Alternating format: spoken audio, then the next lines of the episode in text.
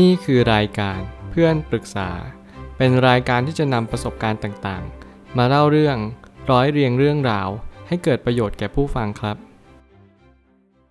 สวัสดีครับผมแอดมินเพจเพื่อนปรึกษาครับวันนี้ผมอยากจะมาชวนคุยเรื่องเราจะแก้ปัญหาเพื่อนหยิบยืมเงิน เป็นประจำยังไงดี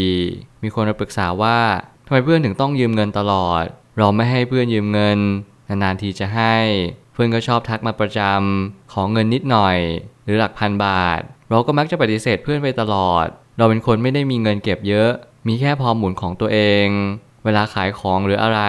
เพื่อนก็ไม่เคยที่จะอุดหนุนเลย เคยสนิทกับเพื่อนคนนี้ แต่พักหลังก็ห่างกันไปเรื่อยๆ เลยเป็นเพื่อนไม่สนิทกันไปแล้วแต่ก็ยังทักมายืมเงินตลอดเหมือนเดิม จนเราก็รู้สึกเอะใจว่าเราดูรวยเหรอ ถึงยืมเงินตลอด พอเราไม่ให้ก็เริ่มมีคำพูดแบบดูเหน็บแนม เราจะแก้ปัญหานี้ยังไงดีคะ วงเล็บ เงินเก็บบางส่วนไว้ใช้ขายของ และเพื่อแต่งงาน รวมไปถึงใช้หนี้คืนที่ตัวเองเคยยืมมา แล้วเงินก็จะมาจากการขายของลงทุนค่ะ สิ่งที่ผมเรียนรู้จากสิ่งเหล่านี้ นั่นก็คือการที่เราทุกๆ คน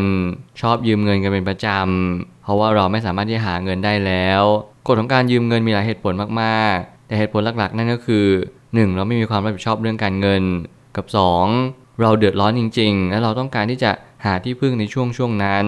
โดยการกู้เงินไม่ใช่ฐานะที่เราจะทำได้เลยในณวันนั้น และไม่ว่าจะมีกฎการยืมเงินกี่ข้อก็ตามแต่ ผมก็ยังเชื่อเสมอว่านิสัยการยืมเงินเป็นประจำเป็นสิ่งที่ไม่ดีอย่างยิ่ง และไม่เคยแนะนำให้ใครหยิบยืมเงิน ไม่ว่ากรณีใด ๆ ก็ตามแต่ เพราะว่าเหตุผลหลักๆ นั่นก็คือ ถ้าเราไม่ดูแลเงินตัวเองให้ดีพอ หรือถ้าเกิดสมมติเราทำอะไรเกินตัว รวมถึงเงินเรามันไม่มีเพียงพอเนี่ยเราก็จะเป็นจะต้องติดต่อหาแหล่งเงินทุนที่เขา ให้หยิบยืมเงินได้มากกว่า การให้เราจะมาหยิบยืมเงินเพื่อน ผมคิดว่ามันเป็นสิ่งที่ไม่ควรอย่างยิ่ง เพราะมันก็มีโอกาสที่จะเสียเพื่อนไปโดยปริยาย ผมไปตั้งคำถามขึ้นมาว่า การถูกหยิบยืมเงินเป็นเรื่องปกติของสังคมสมัยนี้ไปแล้ว หน้าที่เราคือรู้จักตัวเอง และเงินในกระเป๋าว่าเราต้องการอะไรในชีวิตสองสิ่งที่คุณต้องรู้ก็คือรู้จักตัวเองกับรู้จักเงินในกระเป๋า นั่นหมายความว่าคุณต้องรู้ว่าชีวิตเดือนเดือนหนึ่งเนี่ยคุณมีโอกาสที่จะใช้เงินไปเท่าไหร่ หรือประมาณไหน ต่อให้คุณไม่รู้ว่าคุณจะใช้เงินไปเท่าไหร่ แต่คุณก็จงเรียนรู้จะเข้าใจ ว่าการที่คุณให้หยิบยืมเงิน คุณควรที่จะตั้งสำรองเพื่อเงินส่วนนี้เนี่ยจะสูญไป นั่นหมายความว่าถ้าเกิดสมมติ คุณไม่ยอมเผื่อเงินส่วนนี้ไว้เลย คุณก็จะไม่สามารถที่จะตอบคำถามได้เลยว่า คุณจะมีเงินเพียงพอในแต่ละเดือนหรือเปล่า หน้าที่ของทุกๆ คนก็คือ ตั้งสำรองหนี้ว่าจะศูนย์ไม่ว่าจะเป็นหนี้ของการหยิบยืมหนี้ของการสูญหาย หรือว่าอะไรก็ตามแต่ที่มีโอกาสเกิดอุบัติเหตุทางการเงินได้ตลอดเวลา สิ่งเหล่านี้เป็นสิ่งที่เราต้องเน้นย้ำแล้วก็สอบทานตัวเองอยู่เรื่อยๆว่า เราต้องการใช้เงินในจำนวนนี้มากน้อยเพียงใด ถ้าเกิดสมมุติเราตั้งสำรองเผื่อไว้แล้ว เราก็มีเงินเหลืออีก ผมก็คิดว่าคุณก็มีโอกาสที่จะให้คนอื่นหยิบยืมได้เช็คเช่นเดียวกัน แต่แล้วคุณก็อย่าลืมที่จะหยุดประเมินตัวเองอยู่สม่ำเสมอ เพราะนี่เป็นสิ่งสำคัญต่อชีวิตของคุณ หากเรามีเป้าหมายชัดเจนในเรื่องของการออมเงิน และนำเงินไปลงทุนต่อยอด เราควรที่จะบอกตัวเองและคนที่หยิบยืมไปตรงๆว่า เพราะอะไรถึงไม่ให้ยืม ผมคิดว่าการยืมเงินเนี่ยมันเป็นสิ่งที่เรากำลังสร้างนิสัยที่เสียกับตัวเองอยู่ คนที่หยิบยืมควรที่จะมีความรับผิดชอบ และคนที่ให้ยืม ก็ควรที่จะมีความเข้าใจว่าคนยืมเขาเดือดร้อนมาเขามีโอกาสสูงมากๆที่เขาจะไม่คืนเงินเรา แต่แล้วมันก็เป็นในเรื่องของจิตสำนึกของแต่ละคนว่าเขามีความคิดยังไง คนบางคนหยิบยืมเงินคนไปไม่เคยลืม เขาตั้งใจที่จะมาคืนเงินจริง ๆ ในวันที่เขามี แต่แล้วการที่เขาไม่มีในวันนี้มันก็ไม่ได้หมายความว่าเขาจะไม่มีต่อไปในอนาคต ผมเชื่อว่าการให้หยิบยืมเงิน มันต้องโอเคกันทั้งสองฝ่าย อีกฝ่ายหนึ่งต้องการเท่านี้อีกฝ่ายหนึ่งมีเงินเท่านี้โอเคเราแมทกัน สิ่งเหล่านี้เป็นสิ่งที่เราต้องเรียนรู้ในเรื่องของการรักษาสมดุลในชีวิตให้มากยิ่งขึ้น อย่าพยายามไปเหน็บแนมคนอื่น ว่าทำไมเธอถึงไม่ยอมให้ฉัน เธอเนี่ยมีความสุขสบายมากกว่าฉันตั้งมากมาย สิ่งเหล่านี้มันไม่ช่วยให้อะไรดีขึ้น มันนังแต่จะทำให้ความสัมพันธ์ของเพื่อนเนี่ยแย่ลงไปกว่าเดิมอีกเราควรจะคิดไว้เสมอว่า เงินที่เราให้ยืมเป็นเงินที่เราต้องปล่อยวางโดยส่วนเดียว นั่นหมายความว่าเรื่องจะได้เงินคืนกลับมาไหมมันเป็นเรื่องของอีกคนมากกว่า เมื่อไหร่ก็ตามให้เราไม่ได้เซ็นสัญญา ว่าเขาได้ยืมเงินเราไป เขาจะไม่ต้องคืนเท่านี้เท่านั้น สิ่งเหล่านี้มันเป็นสิ่งที่เราต้องย้อนกลับมาถามตัวเองว่า เราทำใจที่จะไม่ได้เงินก้อนนี้คืนหรือเปล่า สิ่งที่เราไม่ได้เงินก้อนนี้คืนนั่นหมายความว่า เราเตรียมใจยอมรับแล้วว่า ถ้าเกิดสมมติมันไม่ได้คืน เราก็ไม่เดือดร้อนเรื่องชีวิตของเรา แน่นอนสิ่งที่เราต้องประเมินที่สุด ไม่ใช่เรื่องความรู้สึก แต่เป็นเรื่องชีวิตของเราเอง เมื่อไหร่ก็ตามที่เราเป็นผู้ใหญ่มากยิ่งขึ้น แน่นอนเราก็ต้องบริหารเงินเอง หาเงินด้วยตัวของตัวเอง หรือไม่ว่าอะไรก็ตามแต่ที่เราต้องพึ่งพาตัวเองเป็นหลัก เราจะพึ่งพาพ่อแม่เหมือนเดิมไม่ได้ เราจึงจำเป็นต้องคำนวณส่วนนี้ให้มากที่สุดเท่าที่มากได้ เพื่อป้องกันความเสี่ยงของชีวิตของเราเอง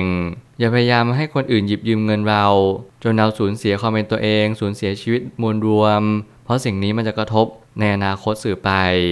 บางคนไม่ใช่เพื่อนสนิทแต่แค่พอรู้จักกันเท่านี้เรากล้าที่จะทักไปยืมเงินกันแล้ว ซึ่งมันขึ้นอยู่กับแต่ละคนว่าเขาเป็นคนยังไง ไม่เกี่ยวกับเรื่องสนิทสนมกันหรือไม่ เรื่องนี้ผมคิดว่าผมไม่เห็นด้วยว่าสนิทหรือไม่สนิทต้องหยิบยืมเงิน อันนี้ไม่เกี่ยวกันเลย เพียงแต่ว่าคนเรามีนิสัยที่ไม่เหมือนกัน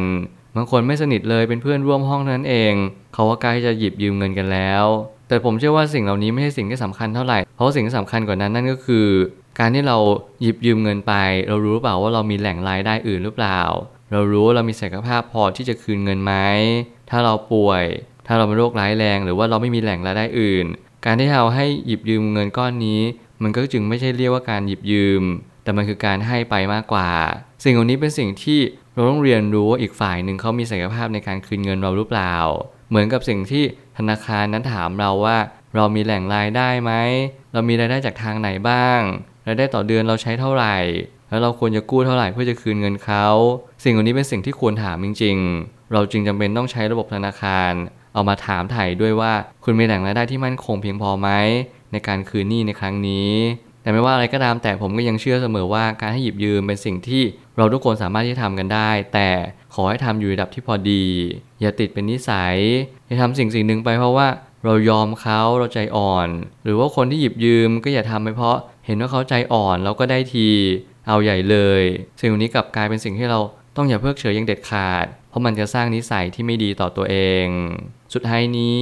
ทั้งนี้เราต้องชัดเจนว่าเราบริหารเงินที่เรามีอยู่ ณวันนี้ไปเพราะอะไร ถึงแม้เราจะห้ามคนทักมายืมเงินเราไม่ได้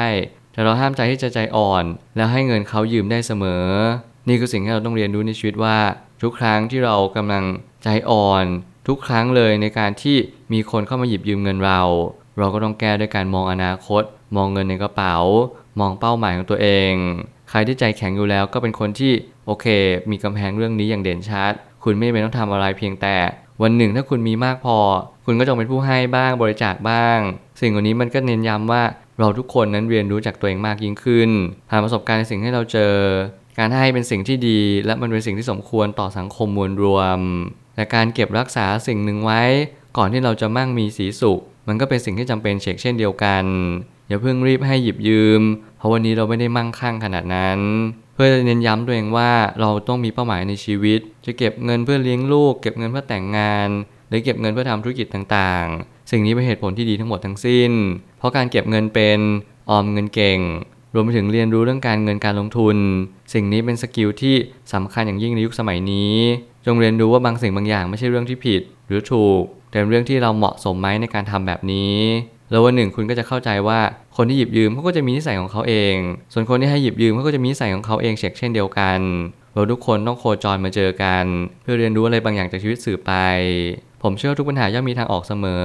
ขอบคุณครับ รวมถึงคุณสามารถแชร์ประสบการณ์ ผ่านทาง Facebook Twitter และ YouTube และอย่าลืมติด Hashtag เพื่อนปรึกษาหรือ f r ร e n d t a l k ด้วยนะครับ